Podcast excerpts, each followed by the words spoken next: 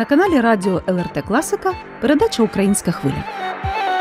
У студії Олег і Олена Головатенки. Вітаємо вас, друзі!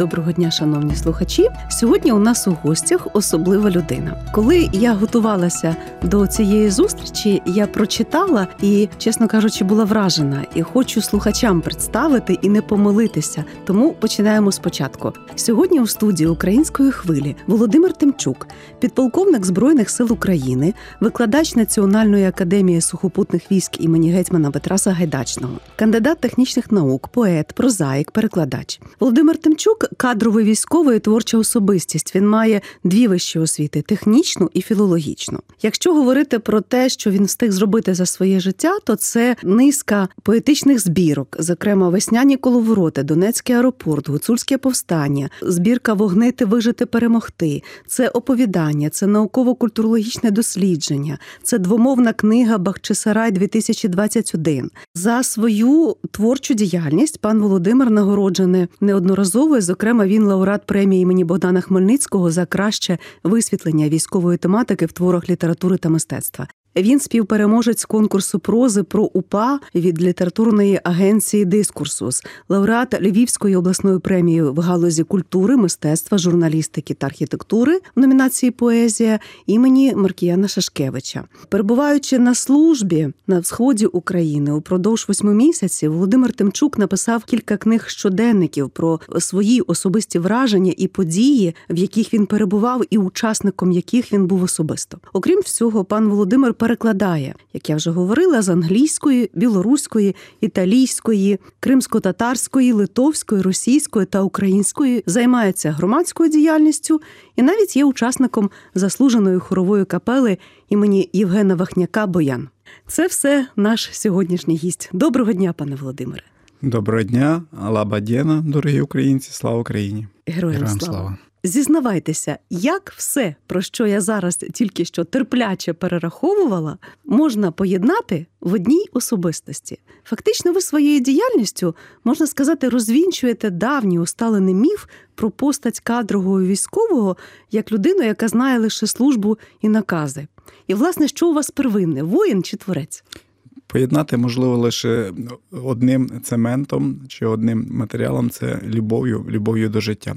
Коли є любов до життя, то все інше, всі двері відкриваються, всі стіни розсуваються.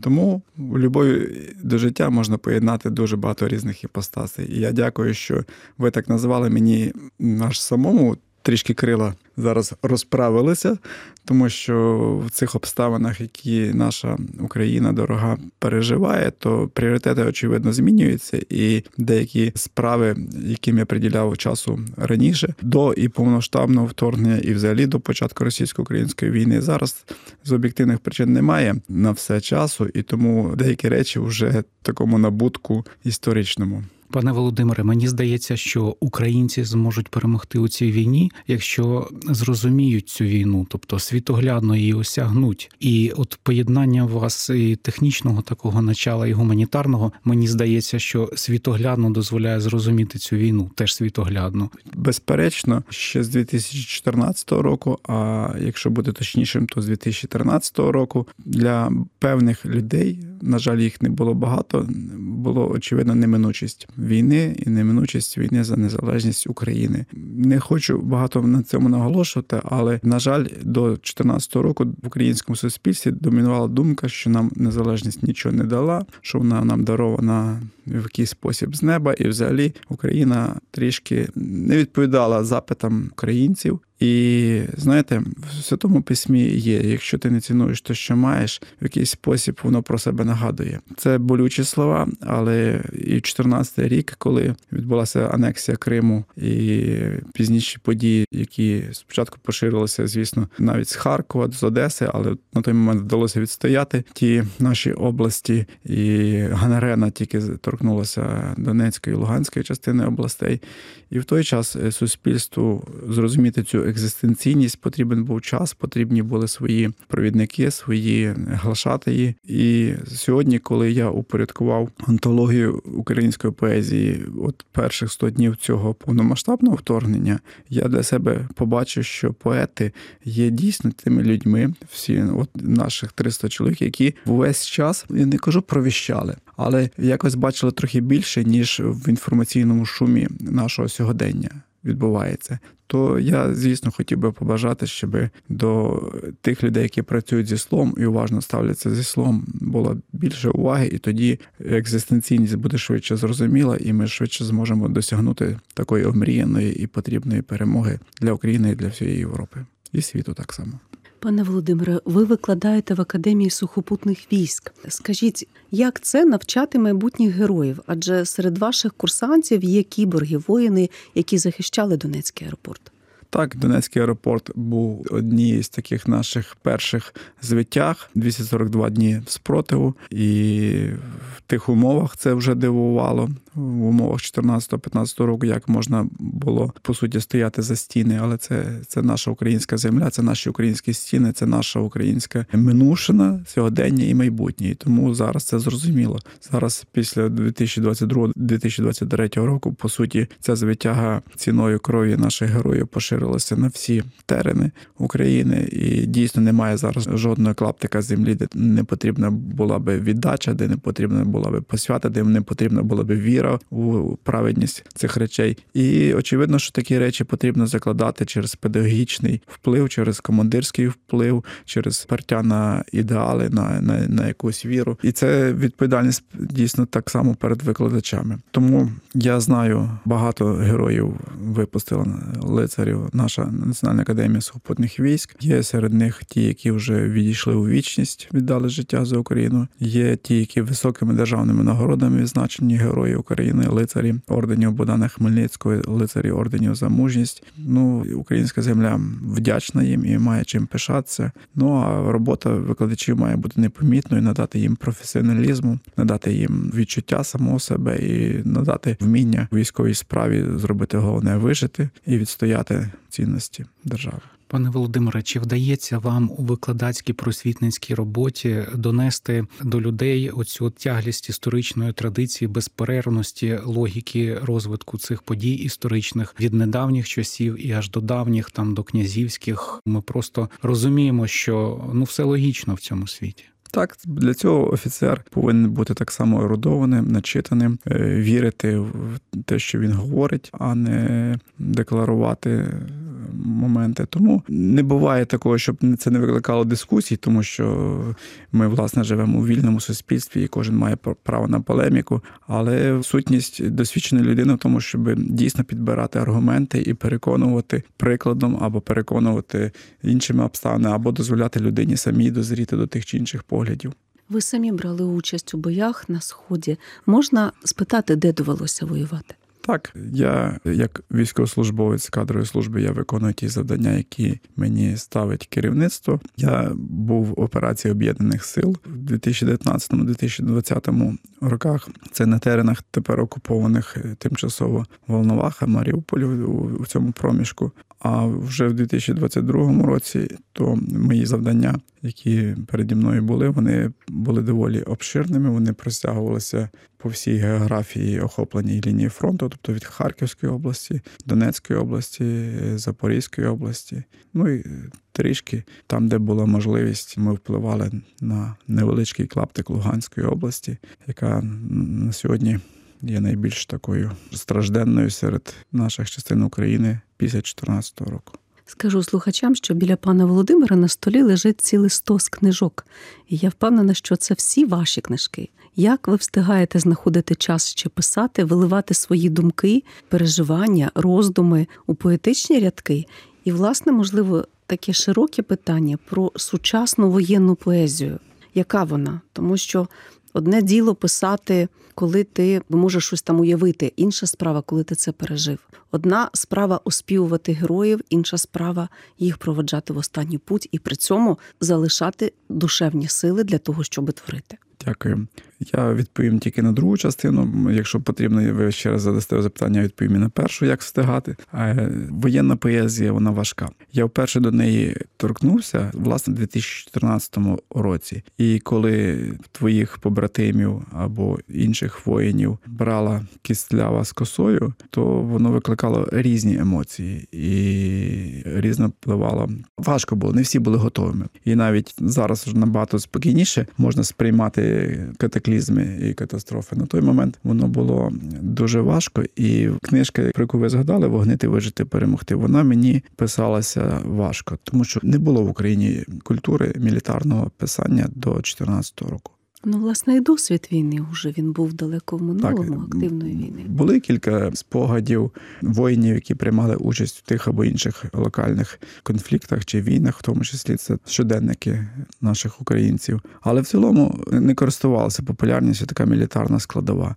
Тож я тоді прийняв ще за досвід переклад поезії з інших мов, і це був переклад поезії власне Першої світової війни поетів британських, поетів німецьких, поетів угорських. І це трішки мені допомогло зрозуміти, що в умовах війни можна писати, можна творити і потрібно писати, тому що жити із цими емоціями доволі важко людині, яка може їх викласти, донести через поетичне слово до когось. Тому наступні книги це вже було моєю такою готовністю і рішенням фіксувати ці події. Ну, передусім для себе, а можливо і для моїх читачів. У мене є там певна кількість уже постійних читачів, які чекають видань. Ну і теж згадана сьогодні антологія, яку ось у вересні вже вийде видавництві Астролябія «In principio erat verbum», яка міститиме 100 поезій новітнього нашого спротиву. Яскраво підкреслює, що мілітарна поезія України відбулася, і в неї є своя ціль. В неї є своя ціль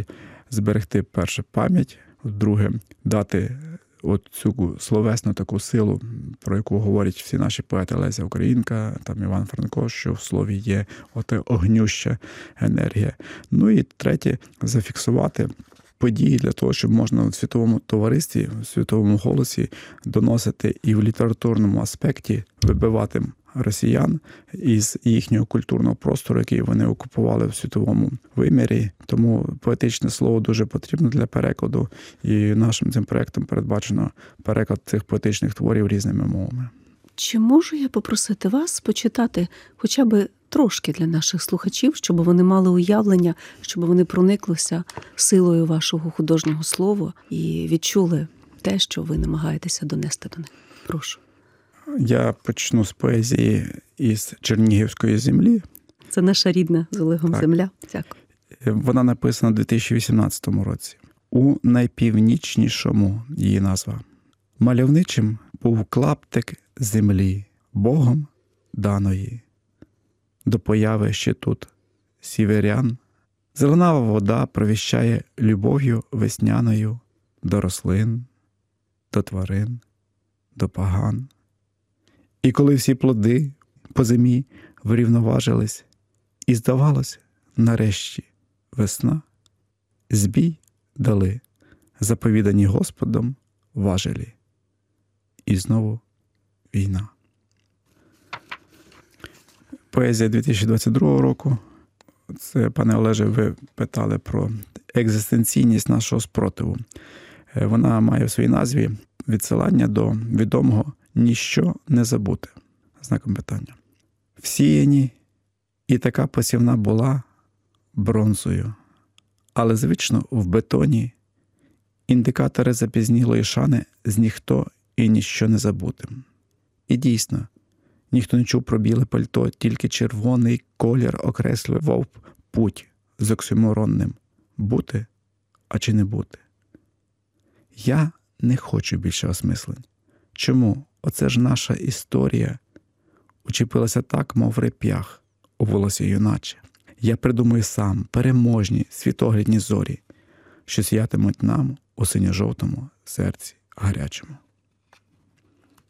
У 2015-му, мабуть, 16-му році до 25-ліття відновлення української державності. Я так і маю таку присвяту 25-літтю відновлення державності. навіть хто ще пам'ятає, 5 років назад не говорили про відновлення, говорили про цей штамп, який заважає розумінню екзистенційності проголошення і відновлення в енергії слова, в енергії нашого буття спротиву це два різних напрямки. І потрібно і зараз це вже помітно, що ми говоримо про відновлення нашої тисячолітньої державності, і це є важливо. І, власне, я пояснив, чому така присвята. Поезія називається Храм. Перша война. Київ наш, сосюри. Спів летить, корогви мають, дзвони в храмах, зунор із лука, спілка з Польщею, петлюри, кутник смерти, перший, другий, відспів з храмів, і огонь новий із яру, і лють похмура, неб і пацифікація, вкраїнську в храми, у маси авангард. І вопліте культуру, Бога нет, один костел, закриті храми, три колосся, чорні дошки, мури, з комнезаму. І рознарядок, дзвони з храмів, курба з хвильовий мовчать, земля й бандури, склад, музей, торксін, колгосп у храми, кров в Європі, коновальця та петлюри. На її руках і кров з карпатських храмів, і не людей з округ гори Святого Юра, і війна за свята, за гідність в отчим храмі. Незалежність, стяг, шеренги, танки, бемде і птури, запорука, панахид, молебнів за героїв в храмах.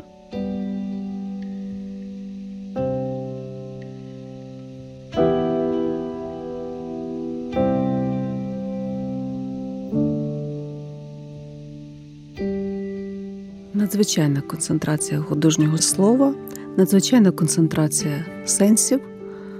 Хочеться просто помовчати, але маємо продовжувати передачу. Нагадаю слухачам в ефірі Українська хвиля. І сьогодні її гостем є Володимир Тимчук, фронтовик, підполковник Збройних сил України, викладач Національної академії сухопутних військ імені гетьмана Петра Сагайдачного, кандидат технічних наук, поет, прозаїк, перекладач. Пане Володимире, ми говоримо у Вільнюсі. Ви приїхали до Литви. І переходячи саме до литовської сторінки ваших творчих стосунків, ваших творчих взаємовідносин, по-перше, хочу спитати, чи можна десь прочитати, взяти книжку вашу в Литві в бібліотеці, наприклад, і прочитати поезію, тобто те, що ми послухали, звичайно, це лише краплинка від вашої творчості.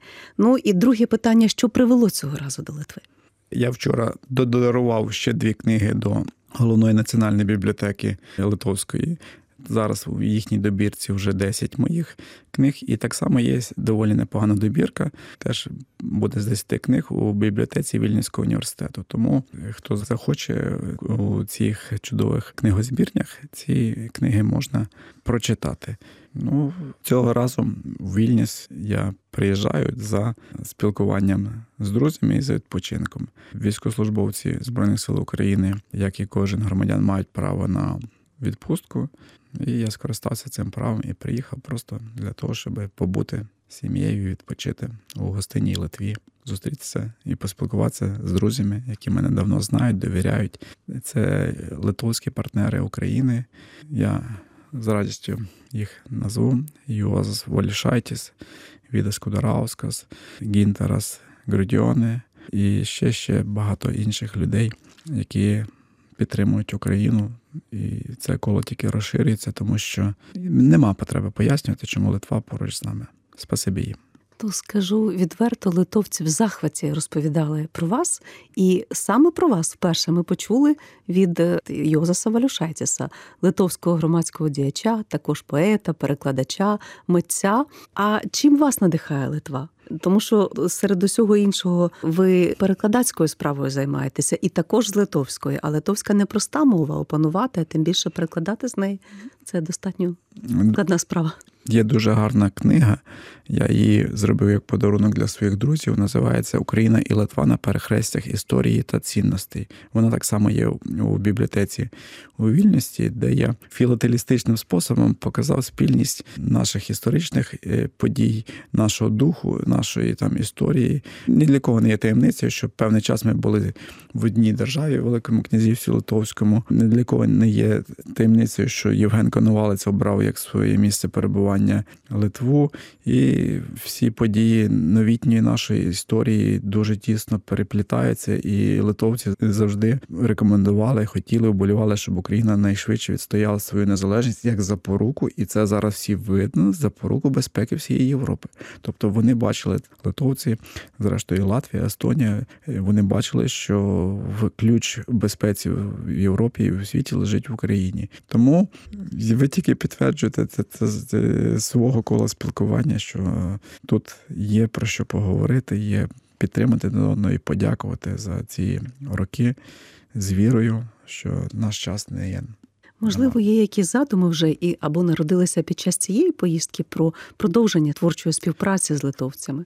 Я з радістю скажу, що я ввів український контекст поета Генрікаса Радаускаса. Це шанований литовський поет. Він творив довгий час поза межами Литви, але в Україні був практично невідомий. То мені вдалося приділити цьому час у цій складній мові, але поетична робота полягає в тому, що ти нікуди не поспішаєш, ти змагаєшся у вільний час виключно з собою і можеш розрахувати. Йозас, мабуть, говорив, що я у вільнісі пробіг марафон свій. Ні, то, не розказав. Так, Розказуйте. Пробіг марафон 42 кілометра 195 метрів. І це те саме, як у літературній діяльності, як е, розкласти свій, бачиш ціль Генріка Срадаускас. Це як марафонна дистанція.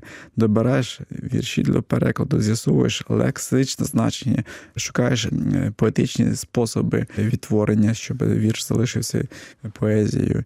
І добірка надрукована у знаному українському часописі Всесвіт, журнал іноземної літератури Всесвіт Генріка Сарадаускас і має дуже позитивні відгуки українських літературознавців. Так само е, була спроба перекладів Юргі Івановскайте, відома литовська художниця і поетка. Ну і чи є є наміри в намірах, є в намірах все ж таки можливо дочекатися і перекладу українських моїх поезій литовською мовою, тому що з Йозефом Алішатісом ми робили довго робимо один цікавий проєкт, називається Опосходи. Сподіваюся, що ми все-таки його завершимо, незважаючи на всі випробування перед нашими народами. Ну і окремо я зроблю таку книжку, присвячену нашому спілкуванню з Литвою. Поетично. Ну, буквально хоча б 30 секунд не втримаюсь, попитаю від себе. Українці наполегливо опановують, як я вже говорю, складну, але все-таки вже рідну нам литовську мову. Багато хто приїхав із багажем знання англійської мови. Ви знаєте не одну мову, перекладаєте з багатьох. Звідки таке поліглотство? Ну як встигнути звичайній людині, встигнути за життя? Стільки зробити і при цьому вивчити стільки мов. Ну я ну, не знаю. Є мова в пасивному користуванні, є мова в активному користуванні. Вони трішки відрізняються. Тобто, пасивне користування ти працюєш із текстом, який над тобою не має такого психологічного аспекту живого спілкування. Всі мови так чи інакше мають свої філологічні спільні корені і граматичну структуру. Якщо це так розкласти, воно є просто бажання. І тому я закликаю дійсно українців подякувати Литві і за змоги вивчати литовську мову і власне українцям вивчати і використовувати українську мову в Литві, тому що спостерігається, що багато українців все ще недооцінюють потребу спілкуватися українською мовою поза межами України так, так само. Дозвольте, у нас лишається ще кілька хвилин, буквально до закінчення ефіру. Дозвольте питання від цивільної особи від мене до військового. Це питання, на яке ми постійно шукаємо відповідь, особливо жінки з дітьми. Як довго триватиме війна? Як військовий, скажу, що військові повинні розраховувати свої спроможності без е, визначення конкретного часового проміжку, тобто за результатом. Тобто той результат, який повинен бути досягнути звільнити, закріпитися і встановити передумови для підписання політичного миру. В умовах, які складаються, в умовах тої ціни крові, яку ми платимо, видається, що ця війна ще триватиме трошки більше, ніж нам хочеться. Активна фаза, так? Активна фаза, так. Ну, принаймні, ще, мабуть, в наступному році вона так само буде ще в активній фазі. Такому разі я попрошу, з якими би словами ви звернулися до тисяч українців, які зараз вимушено через війну перебувають тут, на дружній землі литовській, але все-таки не вдома. Я вважаю, що треба дякувати за життя і робити все, що залежить від людини для нашої спільної перемоги, тому що іншого дому, окрім України, у нас немає. Навіть якщо це буде найбільш гостинним домом на планеті. Тому думаємо про Україну і робімо те, що від нас залежить. А я дякую за те, що ви знайшли час у своєму щільному графіку перебування в Литві, завітали в студію української хвилі, поділилися своїми роздумами, думками, поезією. Нагадаю слухачам, Володимир Тимчук, кадровий військовий, підполковник Збройних сил України, викладач Національної академії сухопутних військ імені гетьмана Петра Сагайдачного, прозаїк, поет, перекладач, громадський діяч. Сьогодні був гостем на радіо ЛРТ Класіка.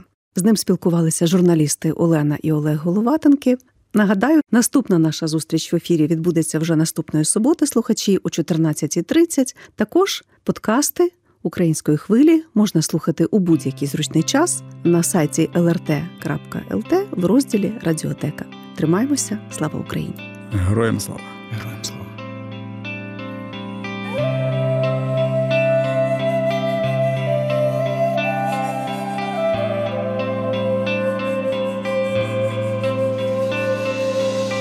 kur ežerai nemūnai,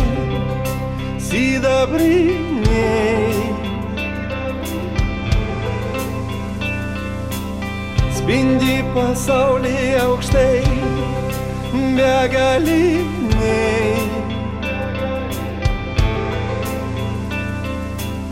Kvepia žalė po lietaus namo eiva, taip kvepia vien tik mama ir Lietuva, taip kvepia vien tik mama ir Lietuva.